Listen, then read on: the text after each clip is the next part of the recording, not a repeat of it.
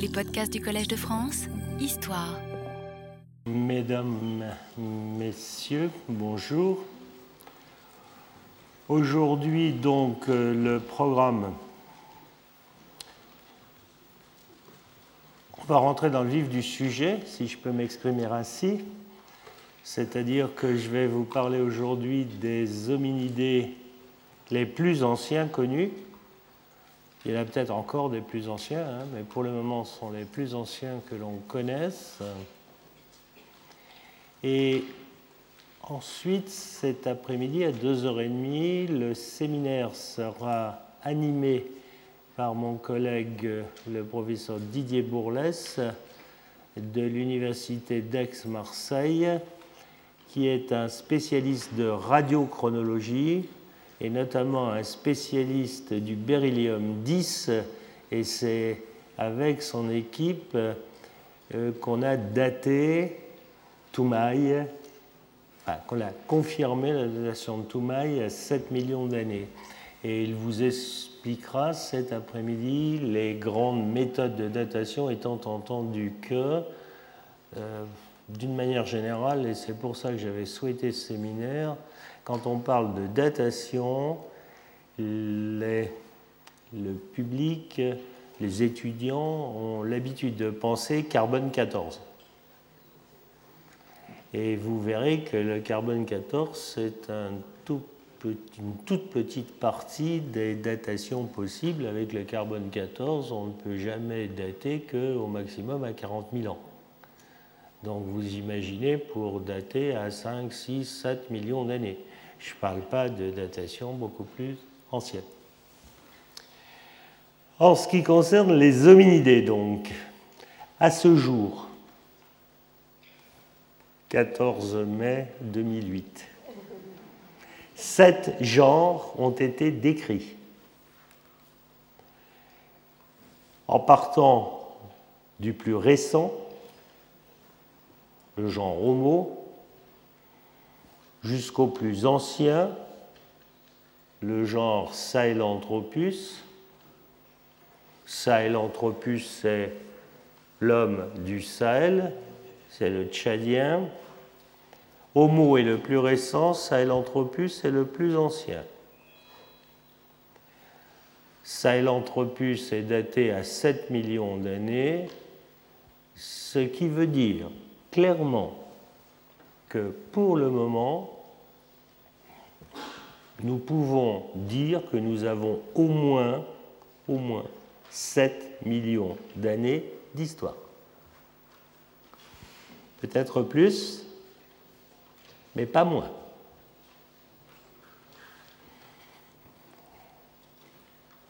Vous voyez qu'entre ces deux genres, il y en a donc cinq autres qui sont du plus ancien vers le plus récent, Aurorine, le Kenyan, qui est un million d'années plus jeune que l'hominidé tchadien Sahelanthrope, Ardipithecus, l'Éthiopien, regardez, c'est bien réparti, hein, un Tchadien, un Kenyan, un Éthiopien. Australopithecus est connu globalement entre un peu plus de 4 millions d'années et de l'ordre de 2 millions d'années. Il a été décrit la première fois en Afrique du Sud. Bien sûr, il y a de nombreuses espèces décrites depuis, non seulement en Afrique du Sud, mais aussi en Afrique orientale et aussi maintenant en Afrique centrale. Kenyanthropus, c'est bien comme son nom l'indique, il vient du Kenya. Il a été décrit récemment au Kenya et il est daté autour de 3 millions et demi d'années. Paranthropus ce sont les australopithèques dits robustes.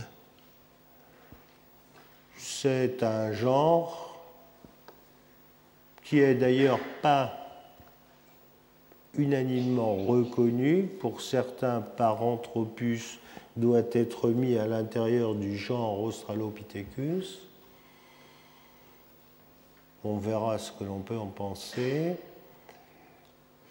Paranthropus est connu de à peu près 2 millions et demi d'années pour disparaître vers 1 million d'années. Puis donc le genre Homo. Euh, naturellement, vous voyez que il y a eu une certaine diversité et qu'à l'heure actuelle, ben, cette diversité, euh, il n'y a plus qu'un seul genre. Ça va même plus loin d'ailleurs, c'est qu'il n'y a plus qu'un genre représenté par une seule espèce, Homo sapiens. Alors si on revient rapidement sur, parce qu'on va en avoir besoin pour reconnaître ces premiers hominidés, et pour essayer de vous montrer comment on peut les reconnaître des grands singes. Bon, on a vu en parlant des singes actuels que nos plus proches parents sont les chimpanzés. Vous avez retenu que nous sommes plus proches du chimpanzé génétiquement que le chimpanzé n'est proche du gorille. Ça veut dire qu'on est quand même très très proche du chimpanzé. Hein. Le chimpanzé est plus proche de nous qu'il n'est proche du gorille.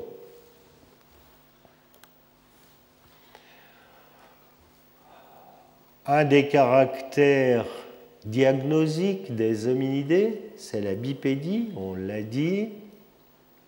Ces hominidés sont marqués, et ça c'est important parce que sur le plan paléontologique, c'est quelque chose qui se fossilise bien, sont les caractères dentaires.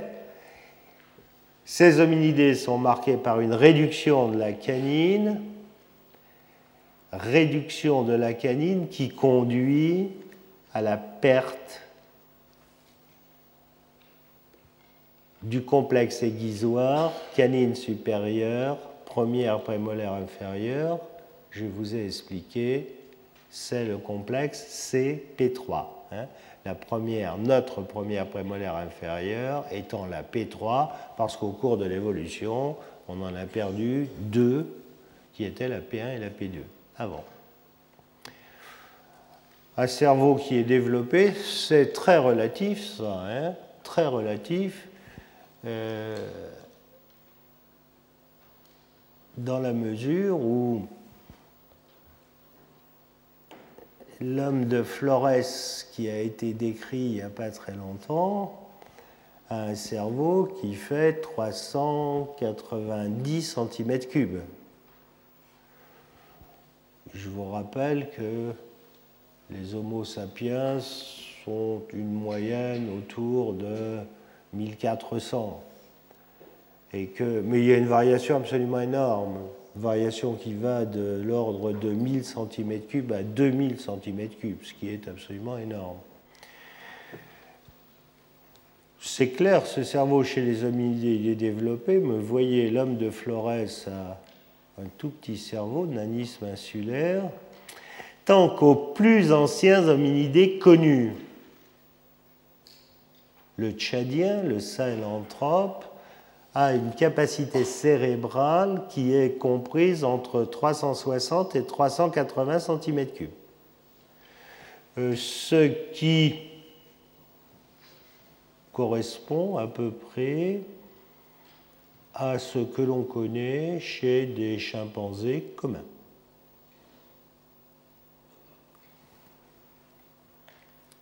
Autre caractère important, on assiste chez les hominidés à une augmentation de l'épaisseur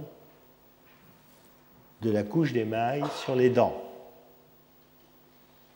Cette augmentation de l'épaisseur de la couche d'émail est liée, on l'a déjà dit, un régime alimentaire qui inclut des nourritures de plus en plus coriaces.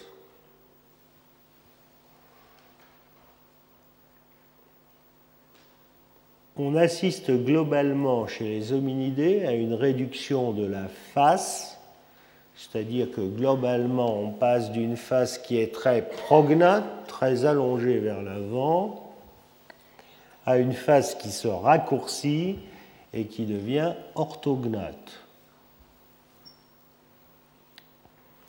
Voilà les grands caractères d'hominidés. Alors si on regarde un squelette, un squelette d'homme actuel, le crâne est développé avec une face courte, la denture antérieure, c'est-à-dire incisive canine, est réduite, ces canines sont petites, et je vous le disais, prémolaire et molaire ont une couche d'émail épaisse. Cette bipédie entraîne un certain nombre de flexions de la colonne vertébrale, avec une région lombaire qui est réduite, vous voyez ici, un bassin qui est court et large. Vous avez sur cette image ici un bassin de chimpanzé. Voyez la différence entre le bassin de chimpanzé et le bassin d'Homo ici. Vous avez ici le bassin d'un australopithèque de Lucie. Donc, au niveau du bassin, quelque chose de très différent. Au niveau du fémur, et ça c'est très important, vous voyez là un fémur proximal avec la tête fémorale, le corps, la partie supérieure de la diaphyse. Ici, on a un fémur de chimpanzé et la même chose chez un fémur d'homme actuel. Regardez, chez l'homme actuel, vous voyez que la tête fémorale est très développée, beaucoup plus développée que chez le grand singe. Mais caractère beaucoup plus important, qui est lié à un caractère mécanique, l'épaisseur, vous voyez, de l'os cortical ici, sur la partie supérieure du col du fémur, et eh bien chez le chimpanzé, cette corticale supérieure est épaisse, à peu près aussi épaisse que la corticale inférieure. Chez les humains, cette corticale supérieure, vous voyez, est très fine, alors que la corticale inférieure est épaisse. Ici, on a quelque chose qui est bipède, ici, on a quelque chose qui est quadrupède. Et vous verrez que sur les fémurs, par exemple, d'Australopithèque, ceci a été montré d'ailleurs la première fois à partir du fémur de Maca, qui est un fémur d'Australopithèque afarensis, c'est-à-dire l'espèce de Lucie, c'est parfaitement clair, ces fémurs d'Australopithèque appartiennent à ce groupe-là, et non pas au groupe des grands singes. Et vous avez là un excellent caractère pour reconnaître la bipédie.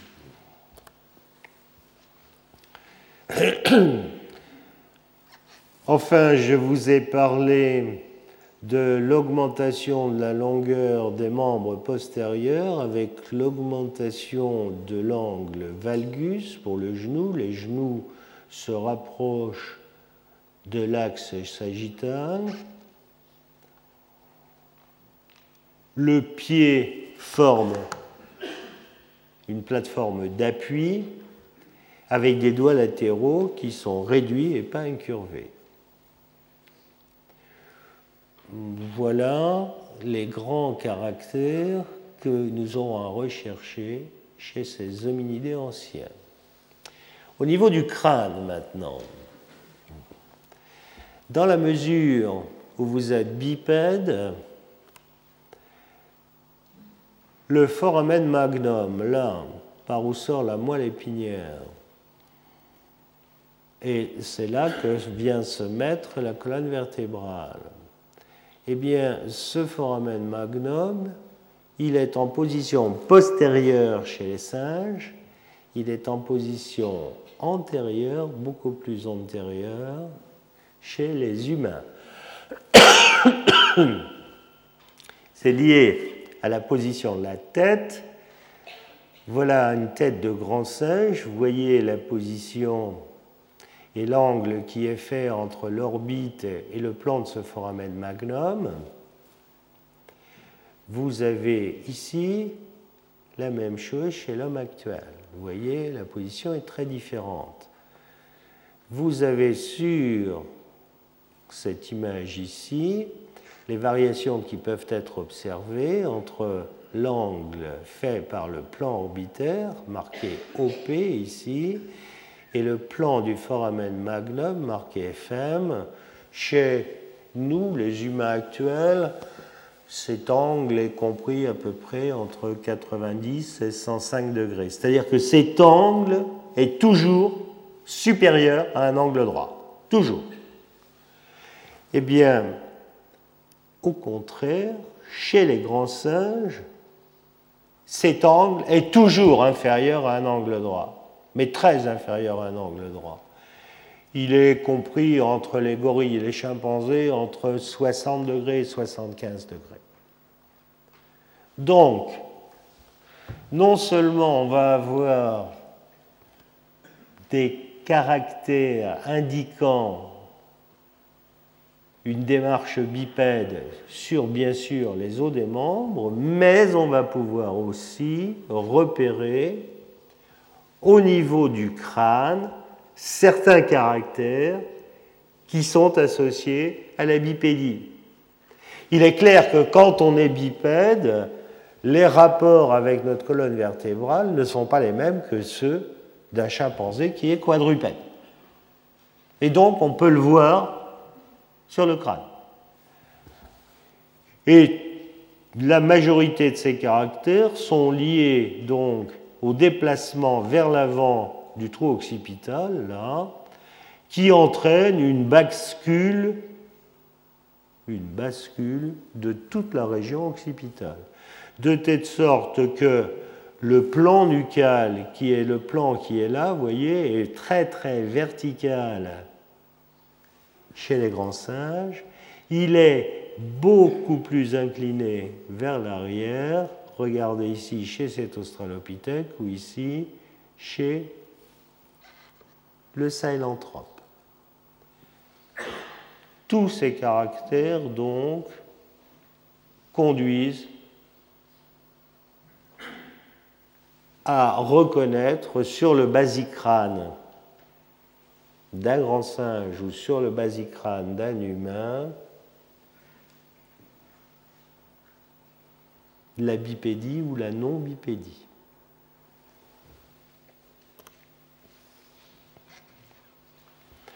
Vous avez ici la même chose sur cette image. Vous voyez l'angle valgus, très important chez les humains, alors chez un humain actuel, chez un australopithèque ici, alors que cet angle n'existe pas chez un grand singe. Le bassin, je n'insiste pas, je vous l'ai déjà montré. Vous avez ici des proportions, on a remis à la même échelle un Homo erectus qui est à gauche ici. Et voyez Lucie ici, qui est toute petite, un apharensis reconstruit qu'on a mis à la même taille qu'un Homo erectus. Ce qui vous permet d'apprécier les différences de proportion au niveau du squelette, notamment au niveau du tronc. À taille égale, l'australopithèque est plus large. Les membres antérieurs sont plus longs et les membres postérieurs sont plutôt plus courts. vous voyez que les membres là d'Anapharensis, les membres postérieurs, sont plus courts que ceux d'un Homo erectus. On verra cela, mais il est clair que nous, les humains, et notamment plus particulièrement le genre Homo, nous sommes adaptés à la marche et à la course sur de longues distances. Ça, c'est parfaitement clair.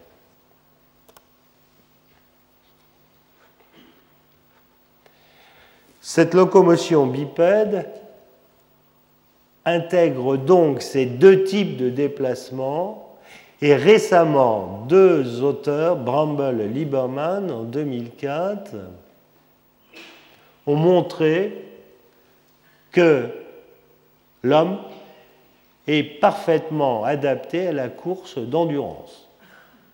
On est très bien adapté pour faire des marathons. On s'en est rendu compte il y a déjà quelque temps.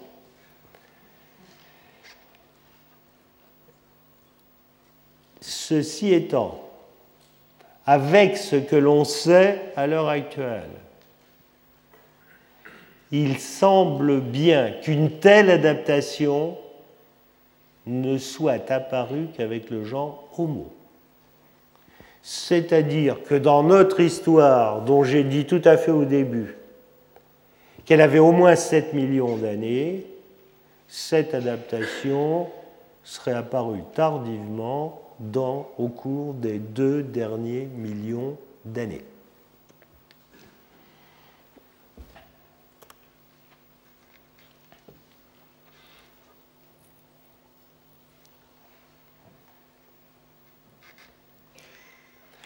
Alors, maintenant, il va m'arriver de parler, d'employer souvent deux mots qui, sont, qui ont des acceptions très différentes. Vous voyez là, sur cette image, on parle du clade des hominidés. Le clade des hominidés, eh bien, c'est l'ensemble de toutes les formes, ancêtres et tous les descendants. Ça, c'est le clade des hominidés.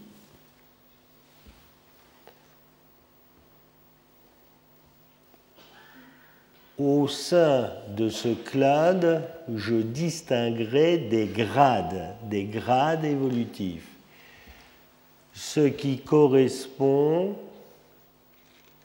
comme le nom l'indique, à des caractères évolutifs bien précis à un moment donné. Le clade des hominidés, ben, c'est tout ça, tout cet arbre que vous avez là. Il en manque d'ailleurs, vous voyez, ça commence ici à Ramidous, il faut en rajouter d'autres hein, dans, dans le tronc ici. Dans ce clade des hominidés, bien, pour le moment, je vous le disais, le plus ancien, c'est 7 millions d'années. Est-ce que cela veut dire que avant la fin de ce cours, on va trouver des hominidés à 10-12 millions d'années? Je ne crois pas. Je me trompe peut-être, mais je ne crois pas. Je pense qu'à 7 millions d'années, on est assez près de la dernière dichotomie entre les chimpanzés et nous. Les phylogénistes moléculaires, les biologistes moléculaires trouvent déjà qu'on est trop vieux à 7 millions d'années. Pour eux, 7 euh, millions d'années, sont plus partisans. La dernière publication que je connaisse à ce sujet, ils sont à 6,3 millions d'années. Bon, mais ça c'est une vieille querelle avec les biologistes moléculaires, c'est une fausse querelle d'ailleurs. Ce sont les fossiles qui datent les dichotomies proposées par les biologistes moléculaires. Donc ce ne sont pas les biologistes moléculaires qui détiennent le temps, mais ce sont les paléontologistes et les fossiles qui détiennent le temps.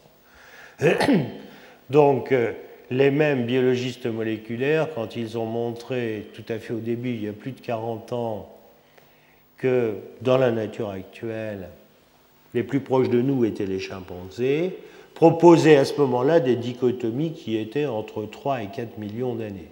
Donc vous voyez, ils ont progressé vers le bas. Ils ont encore un petit effort à faire et ils auront rejoint les paléontologues. Je pense personnellement que... Alors, si je ne veux pas du tout prendre de risques avec vous, je dirais que cette dichotomie, elle est comprise entre 7 et 9 millions d'années. Là, je crois vraiment, je ne prends pas de risque. Si je veux jouer avec plus de risques, allez, je dirais autour de 8 millions d'années. C'est-à-dire qu'on est rendu pas loin, on est très près de la dichotomie. Dans un cas comme dans l'autre, on est rendu très près de la dichotomie. Ce qui est absolument extraordinaire. Ça aussi, c'est clair. Notre berceau est africain. Je ne prends pas de risque majeur en vous disant ça. Je ne crois pas, non, vraiment, je ne crois pas et je serais vraiment très surpris que demain matin,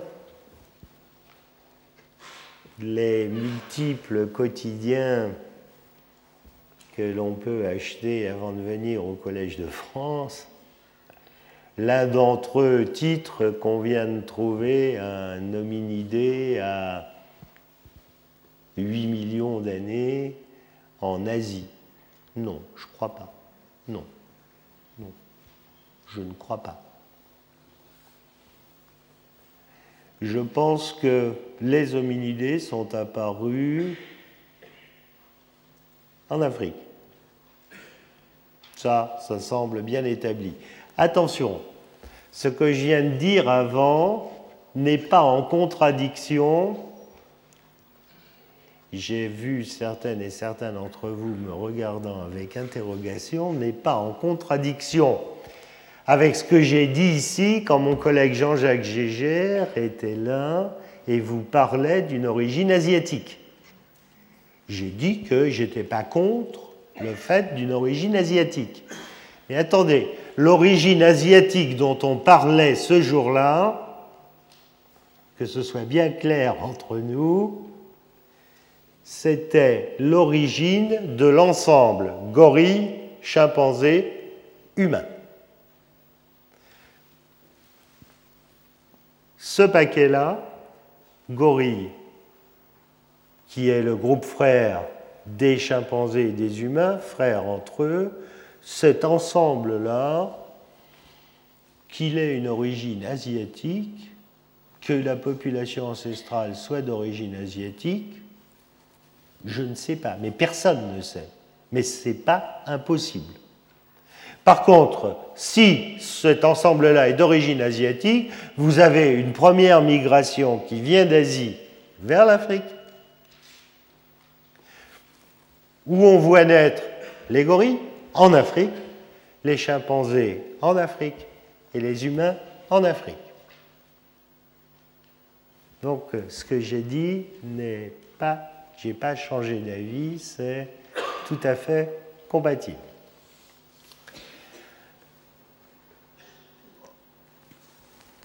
Entre 7 millions d'années et 2 millions d'années, ces hominidés effectuent une radiation en Afrique. Vous voyez, il y a un bouquet. Le terme de bouquet, c'est un terme qui est souvent employé par mon ami Yves Coppens, qui parle du bouquet des hominidés. Vous avez entendu ce terme-là, hein, souvent. Eh bien, ce bouquet, le, voilà, hein, vous, vous, avez ce bouquet. Il y a une radiation d'hominidés en Afrique, entre 7 millions et 2 millions.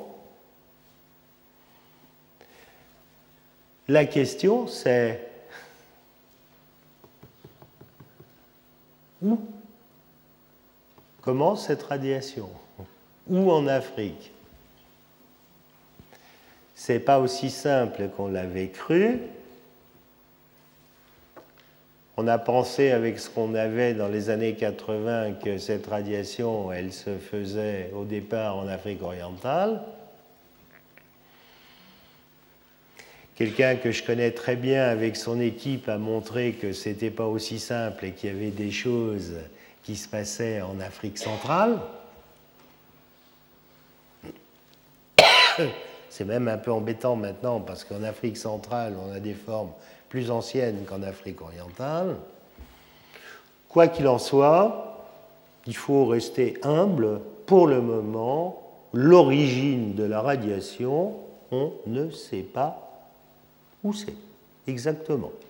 Sinon que c'est quelque part dans ce territoire que vous avez sur cette carte, entre ces deux points-là qui marquent le Tchad, vous voyez le lac Tchad ici, et puis l'Afrique orientale. C'est-à-dire que si vous voulez parler de berceau de l'humanité, ben, le berceau, c'est quelque part par là.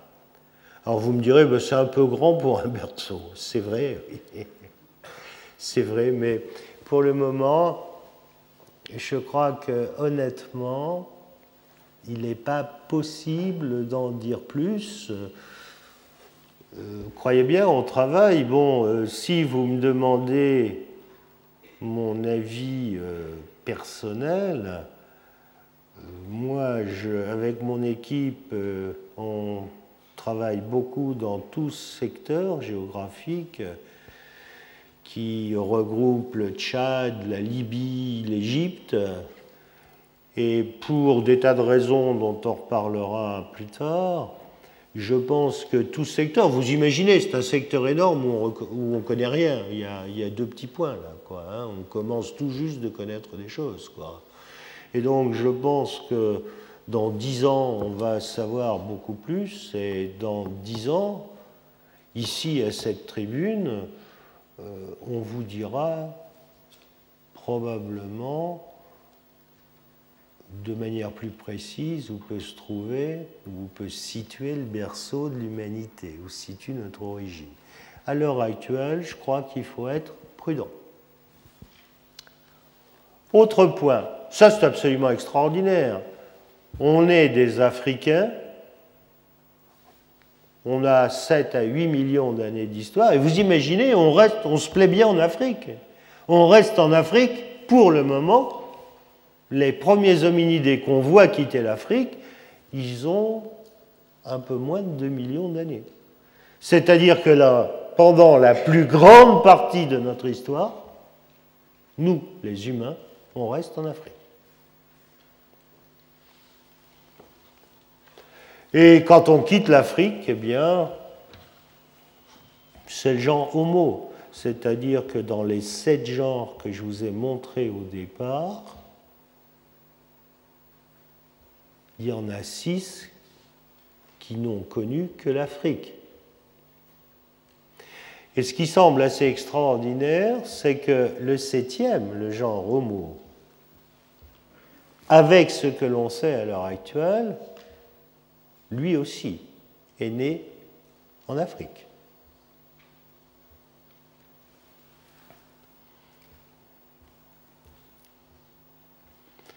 Donc j'insiste sur ce point.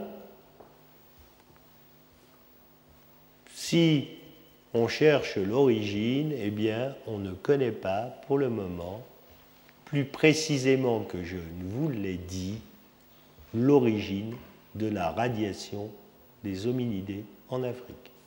C'est quelque part dans cette région Afrique centrale, Afrique orientale, où exactement, on ne sait pas. Alors, ça serait trop facile que je vous dise, on m'a reproché ça d'ailleurs.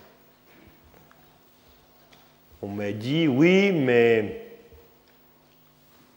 vous avez montré que les plus anciens sont en Afrique centrale, alors pourquoi vous ne faites pas,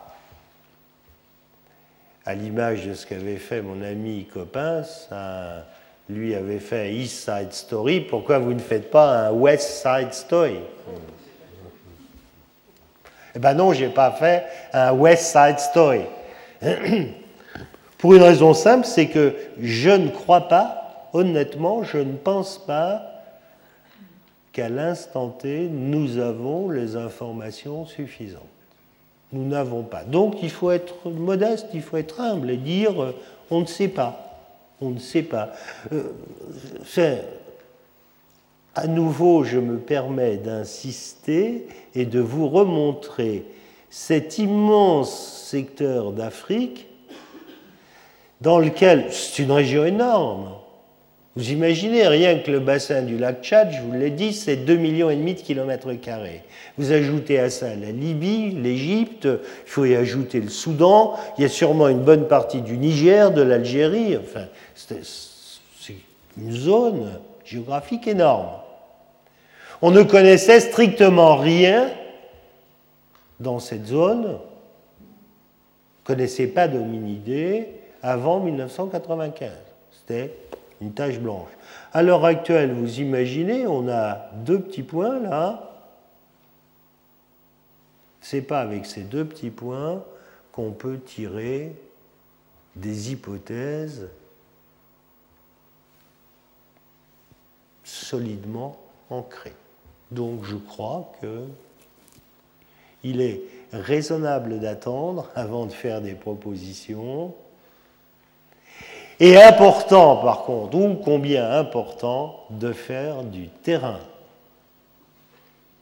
J'allais presque vous proposer, si vous voulez qu'on débouche sur une proposition un peu plus contrainte, eh bien, je vous propose, on va partir tous ensemble, on aura beaucoup plus de perdus, on va partir tous ensemble dans le désert, on va aller dans ce secteur-là, et sûrement, quand on va revenir, on aura des éléments nouveaux qui permettront ici, à cette tribune, de mieux contraindre la question posée. Mais la solution, pour le moment, c'est aller dans le désert, puisque toutes ces zones sont désertiques, pour chercher les fossiles.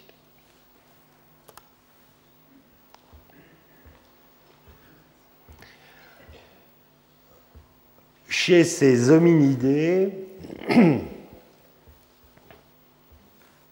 Clade, je vous ai dit que j'utiliserai le mot grade qui correspond à une certaine étape évolutive, un certain état évolutif. Alors, vous connaissez le grade Homo, c'est le premier qu'on a décrit. Vous connaissez le grade Australopithèque, il a été décrit en 1925, c'est-à-dire il y a déjà quelques années. On peut voir entre les deux des grades de transition, ça on verra, c'est pas obligé. Et alors, nous sommes en train de vivre un moment particulier. En 1925, Raymond Dart a décrit un nouveau grade, le grade australopithèque. C'était nouveau. Eh bien, à l'heure actuelle, nous sommes exactement dans la même situation, exactement dans la même situation. On vient de découvrir un autre grade évolutif des hominidés. Et dans ce grade, il y a les trois genres dont je vous ai parlé, le tchadien, Sahelanthrope, le kényan, Aurorine, l'éthiopien, Ardipithecus.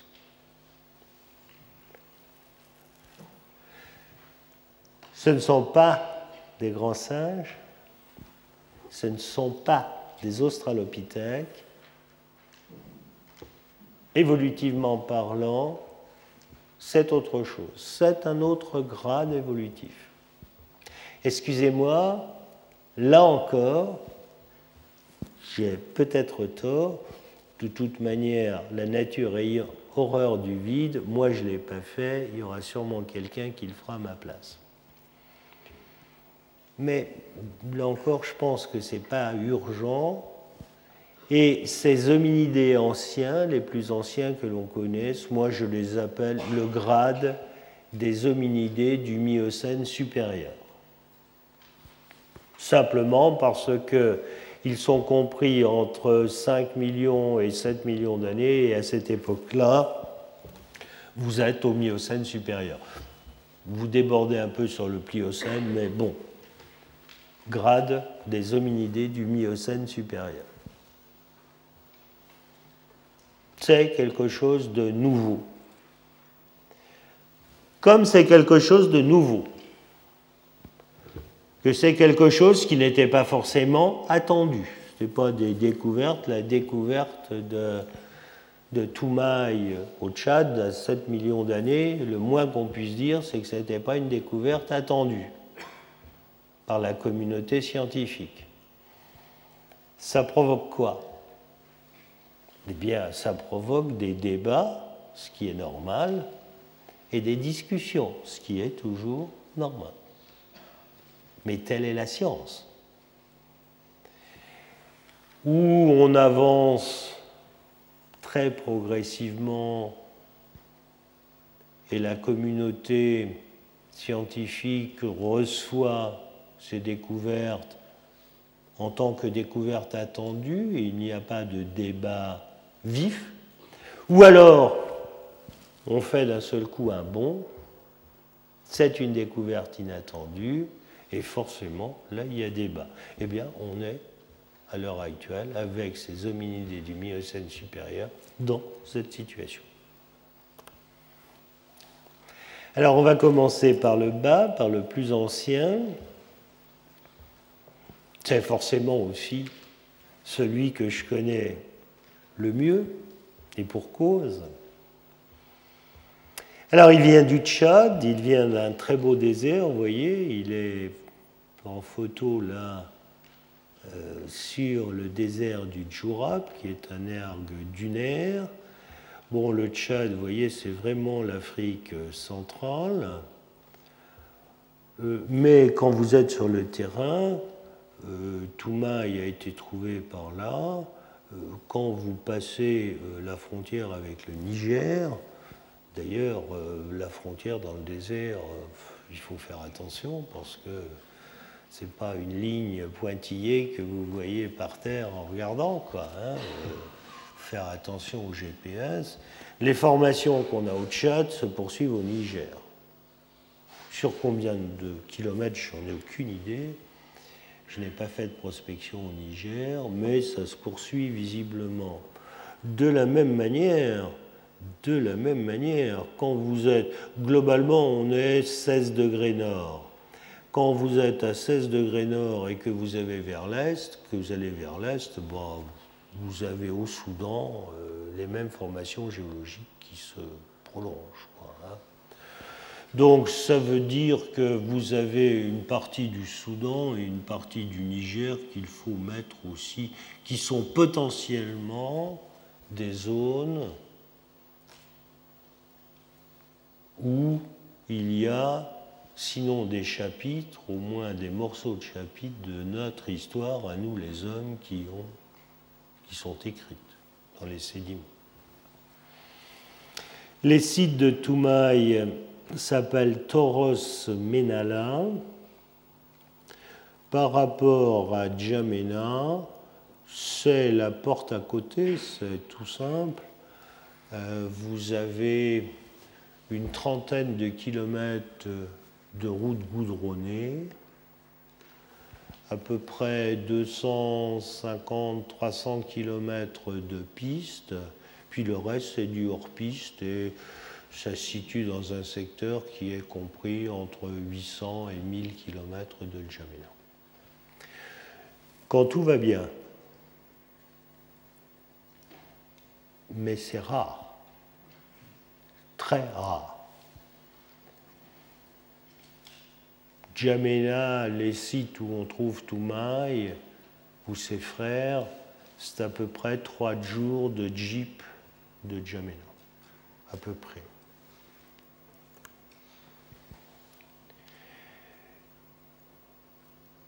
On passe d'abord en pays en zone sahélienne. Tout ceci est essentiellement marqué par la poussière quand il fait beau temps et par encore plus de poussière quand il y a des tempêtes de sable. Là, nous sommes aux alentours de Moussoro, c'est-à-dire euh, c'est une belle zone sahélienne, comme vous voyez, entre 250 et 300 km nord-nord-est de N'Djamena. Oui, bizarrement, parfois il y a une indication. Bon. Euh, naturellement, je vous l'ai déjà dit, je crois, mais quand vous partez et si vous acceptiez l'idée qu'on aille tous là-bas chercher des fossiles dans le désert, ça impliquerait, des crédits que je ne possède pas, hein, parce que vous imaginez le nombre de jeeps qu'il nous faudrait, rien qu'en jeep, nombre de jeeps, nombre de litres de gazoil et nombre de litres d'eau pour boire, étant entendu que chacune et chacun d'entre nous, il nous faudra boire pour rester en bonne santé autour de 5-6 litres d'eau par jour. Hein D'accord? Donc vous voyez, ça, fait une très longue caravane de hein et quand on connaît le prix des jeeps à l'achat au Tchad, où il y a 75% de taxes, ça fait une certaine somme. C'est un très beau désert, nergue dunaire. Forcément, les dunes rendent la progression au sol difficile. C'est très beau. Je vais vous donner envie d'y aller. Regardez comme c'est beau, non euh, Ici, alors en plus, je ne pourrais pas du tout, si on y allait, vous offrir ça. Ici, c'était la belle époque où on avait un camp, vous voyez, j'installais un camp pour quatre mois et les équipes tournaient. Et compte tenu de la situation politique, je suis interdit de camp. Hein. C'est-à-dire qu'il faut être absolument nomade pour éviter des, disons, des rencontres qui ne seraient pas forcément des rencontres avec d'autres paléontologues. Quoi, hein. Ce sont les mêmes voitures. Et dans ces rencontres, ce qu'on peut faire au mieux, nous, c'est perdre des voitures. Il y a des très jolis couchers de soleil. Alors, sur le plan euh, géologique, vous voyez, le lac Tchad, c'est ce petit lac-là, 5000 km. Il y a 5000 ans, c'était ce lac-là, un méga lac Tchad qui faisait 400 000 km. Avec mon équipe, on a montré que depuis au moins, au moins, parce que c'était peut-être avant, depuis au moins 7 millions d'années, Cycliquement, vous avez période sèche, période humide, période sèche, période humide. Et en période sèche, vous pouvez aller jusqu'à l'aride, c'est-à-dire jusqu'au désert. À l'heure actuelle, nous sommes en période aride. Cela veut dire au passage qu'on va vers une période humide. Il y aura à nouveau, un moment ou un autre, un lac Tchad. La périodicité, c'est compliqué. On est en train de travailler là-dessus. Sûrement des paramètres astronomiques entre autres, ne sont pas les seuls. 10, 20 000 ans sont des ordres de grandeur, ce qui à l'échelle géologique est rien. La zone verte, c'est le bassin du lac Tchad, 2,5 millions et demi de kilomètres carrés, c'est le bassin versant. Deux massifs montagneux, l'Enedi ici, le Tibesti ici. Les vents viennent du nord-est, et toute cette région-là, qui est la dépression de Baudélé, est surcreusée. Et c'est parce que cette dépression, qu'il y a cette dépression et qu'il y a ces tempêtes de sable, c'est pour ça que l'on trouve des fossiles ici. Mais topographiquement, cette dépression-là est plus basse que le lac Tchad actuel. C'est-à-dire que si vous remplissez d'eau ici, l'eau, à partir d'un certain seuil, va remonter vers le nord, qui est plus bas.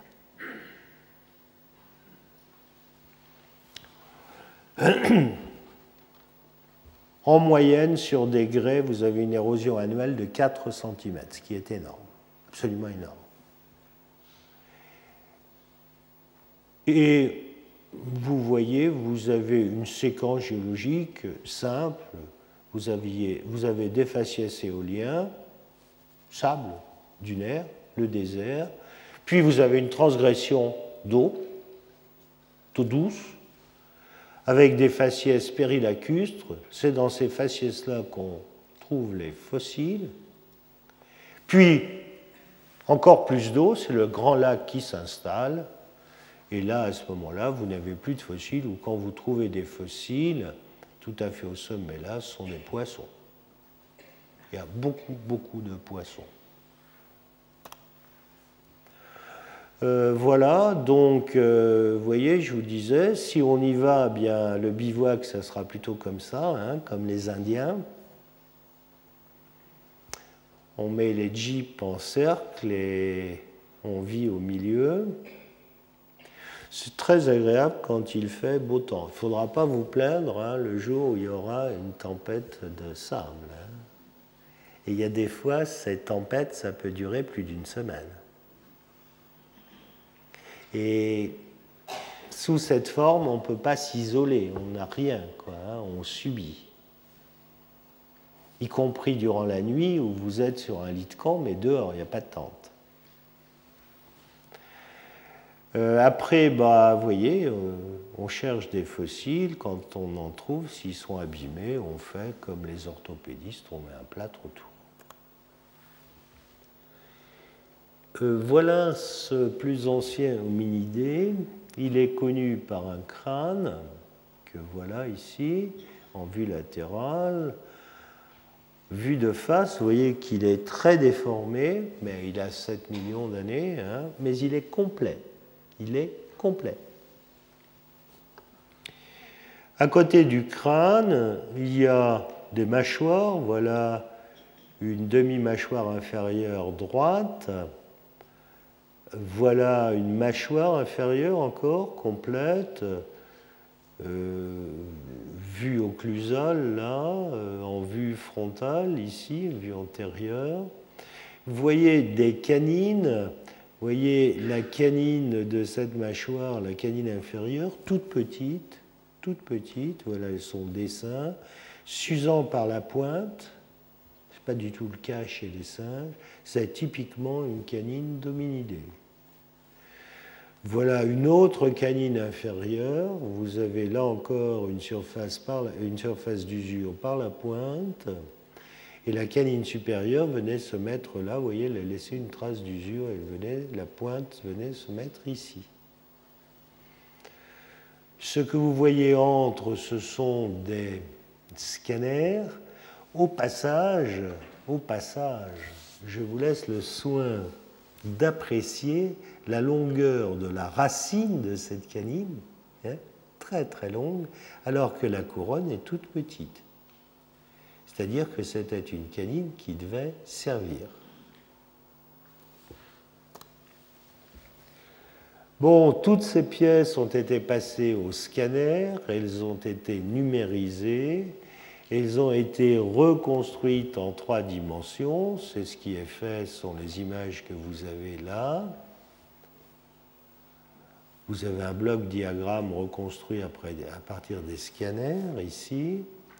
Voyez, c'est parfaitement conservé, parfaitement fossilisé. On a fait exactement la même chose pour le crâne. Le crâne a été scanné dans un scanner industriel à Zurich et il a été reconstruit à l'université de Zurich-Hirschen. On a redonné sa forme d'origine à la face, l'ensemble du crâne. C'est un peu, si vous voulez, comme une immense machine à remonter le temps. On a redonné au crâne la forme qu'il avait au moment où il est mort. Alors, on peut aller chercher des détails anatomiques auxquels on n'aurait pas accès autrement. Imaginez, on a reconstruit ici l'oreille interne. Vous êtes en train de regarder l'oreille interne de Toumaï avec ses trois canaux semi-circulaires dans les trois directions de l'espace, c'est l'organe de l'équilibre, et avec sa cochlée ici, c'est là qu'arrive le nerf auditif. Je pourrais vous montrer un jour, je ne l'ai pas là aujourd'hui. Euh, à partir de ça, quand on a segmenté cela, vous prenez les données, et c'est très simple maintenant, vous envoyez ça à votre imprimante. Non, pas l'imprimante que vous avez reliée à votre ordinateur, une imprimante spéciale qu'on appelle une imprimante 3D. C'est légèrement plus cher. Le légèrement est même très important. Vous envoyez les données à cette imprimante 3D et l'imprimante 3D vous restitue un moulage de la partie virtuelle que vous avez reconstituée. Et sur ce moulage, vous pouvez, c'est précis au centième de millimètre, donc vous pouvez travailler. Retrouvez dessus, tous les podcasts du Collège de France Et sur vous pouvez www.collège-de-france.fr. l'agrandissement que vous voulez. grandeur nature ou multiplié par 2, par 3, par 4, vous pouvez faire absolument tout ce que vous voulez. Tout ce je suis en train de vous dire là en ce moment. Et je vois bien, ça a tendance à vous faire rêver comme le désert. Imaginez, ça paraît simple comme cela, il faut beaucoup, beaucoup de temps. Reconstruire le crâne de Toumaï, c'est quelque chose qui a nécessité un an de travail à trois chercheurs. Donc, vous voyez, il faut quand même euh, voir les choses en. Ah bon, à l'heure actuelle, je ne sais plus, je crois que je vous ai dit ça, on est en train de reconstruire la cavité cérébrale de Toumaï. On a à l'intérieur du crâne toute la table interne qui s'est écroulée, donc on a un puzzle qui a, je ne sais pas, je n'ai pas compté les pièces, peut-être 10 000, peut-être 15 000 pièces. On est en train de segmenter cela un par un. Sur des scanners, on a fait 800 scanners qui ont été faits au synchrotron de Grenoble. Ça va demander du temps, plus de temps que pour reconstruire le crâne, mais je crois qu'on, enfin je crois pas, je suis sûr, on va y arriver, et on aura, on finira par avoir en totalité ou partiellement une image de la face externe du cerveau de Toumaï. C'est extraordinaire. Avoir une image du cerveau avec les circonvolutions du plus ancien hominidé connu. Imaginez. Et on pourra comparer avec autre chose. Bon, c'est quelque chose qui est en train de se faire. Je ne peux pas vous le montrer pour le moment. Voilà le crâne reconstruit. Donc ça, c'est virtuel, toujours même principe. On envoie ces données soit à l'imprimante 3D, soit à un stéréolithographe laser. Là, on l'avait fait à Zurich, on l'a envoyé à un stéréolithographe laser. Et on revient dans le monde réel. Ça, c'est virtuel. Ce que vous voyez est virtuel. Comme on est dans le monde virtuel, on peut faire tout ce qu'on veut. On peut mettre un certain nombre de points repères sur ce crâne qui a été reconstruit. On en a mis 30. On peut faire la même chose, prendre les mêmes points sur des crânes d'hommes actuels, sur des crânes d'hommes fossiles, sur des crânes de chimpanzés actuels, sur des crânes de gorilles actuels. On peut faire un traitement mathématique classique, bien connu. On projette dans un plan et on regarde ce qui se passe. Eh ben, vous retrouvez une ellipse qui regroupe les points des chimpanzés, une ellipse qui regroupe les gorilles, une ellipse qui regroupe l'homme actuel, une ellipse qui regroupe l'homme fossile. On n'a pas été surpris de voir que le crâne de Toumaï allait dans l'ellipse des hommes fossiles. Certains détracteurs ont dit Toumaï c'est un gorille ou Toumaï c'est un chimpanzé. Alors on peut jouer. Dans le monde virtuel, on peut jouer. On prend l'ellipse des chimpanzés, des gorilles, pardon, qui est là en rouge, et l'ellipse des chimpanzés qui est là en vert.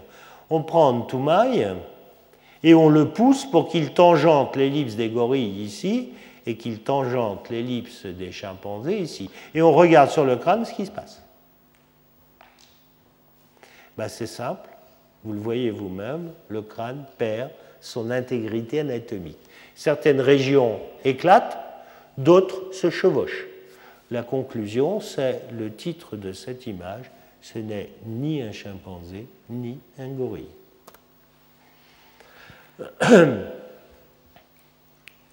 Toumaï a un crâne de bipède pour, la raison, pour les raisons que je vous ai déjà données précédemment. L'angle fait par le plan orbitaire avec le plan du foramen magnum est de l'ordre de 90 degrés. Cet angle est 90 degrés ou plus chez les homos actuels, toujours inférieur à 90 degrés chez les grands singes actuels. Chez Toumaï, vous voyez, un peu plus de 90, là c'est un Australopithèque, Africanus. Ça veut dire quoi? Je ne sais pas si Toumaï était bipède, mais ce que je sais, c'est qu'il a un crâne de bipède. En substance, c'est ça. Le jour où on décrira des os des membres, et ça viendra,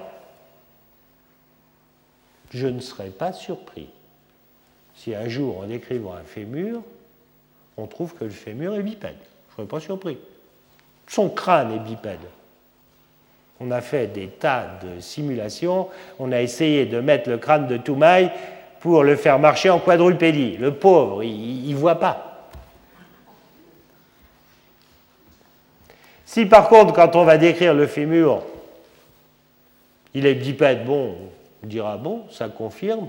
S'il est quadrupède, alors là vraiment, on se posera des questions. Hein. Il y aura sûrement un problème quelque part. Non, le crâne est un crâne de bipède.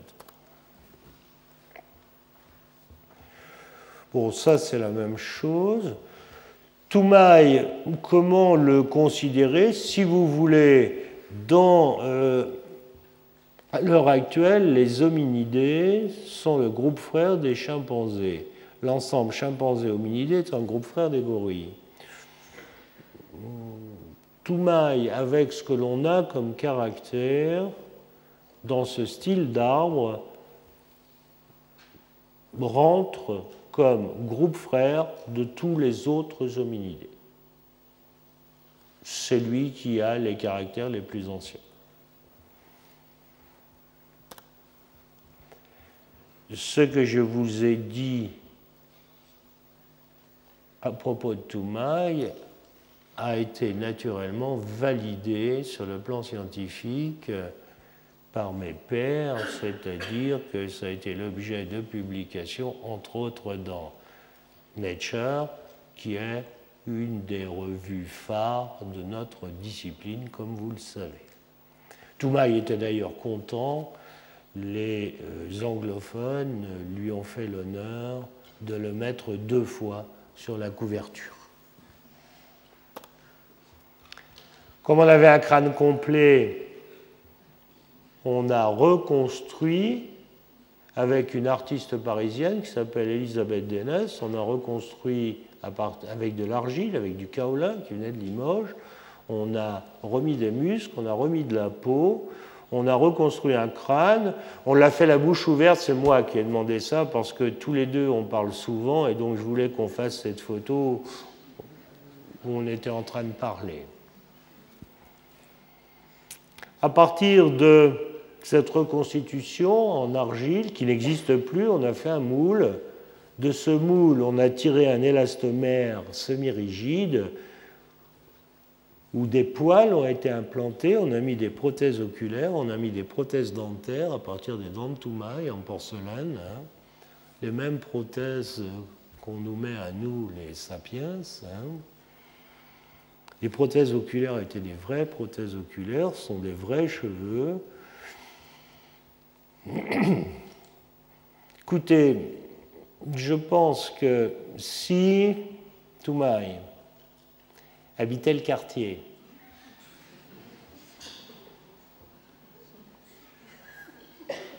et si on affichait dans le quartier cette image, on le retrouverait rapidement.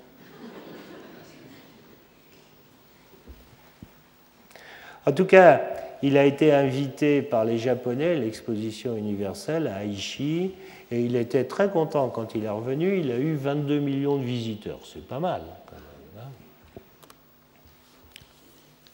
Aurorine. A été découvert, c'est l'ancêtre du millénaire, il a été découvert en 2000 dans les Tuganil au Kenya par une équipe de Français, Brigitte Sonu, Martin Pickford. C'est clair, Aurorine est bien un hominidé. Il a un million de moins d'années que Toumaï. Il est daté à 6 millions d'années.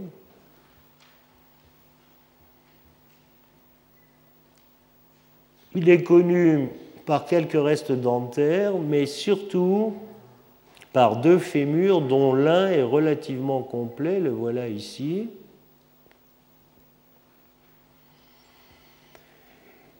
Il est parfaitement clair que le fémur d'Aurorine est un fémur de bipède.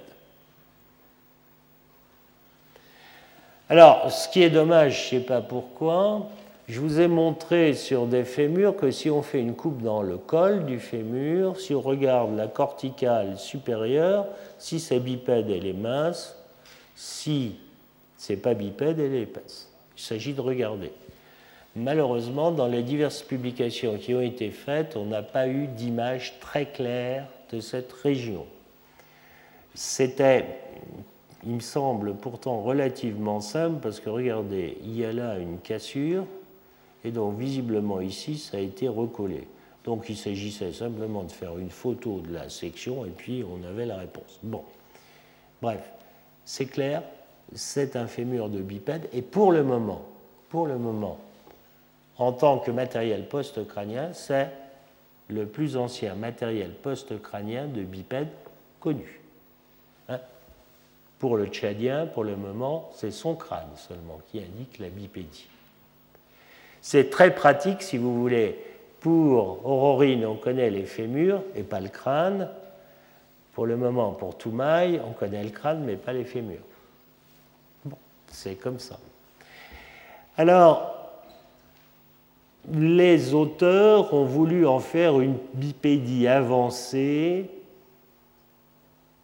qui aurait été plus proche de celle de l'homme que de celle des australopithèques. Très récemment, ça vient d'être publié par Richmond et Jungers dans Science 2008, ça a un mois. Ils viennent de montrer que, en réalité, le fémur d'aurorine est très proche des australopithèques et qu'on n'a pas du tout une bipédie avancée et qu'il n'y a pas de raison particulière d'éloigner Aurorine à partir de ce caractère des australopithèques.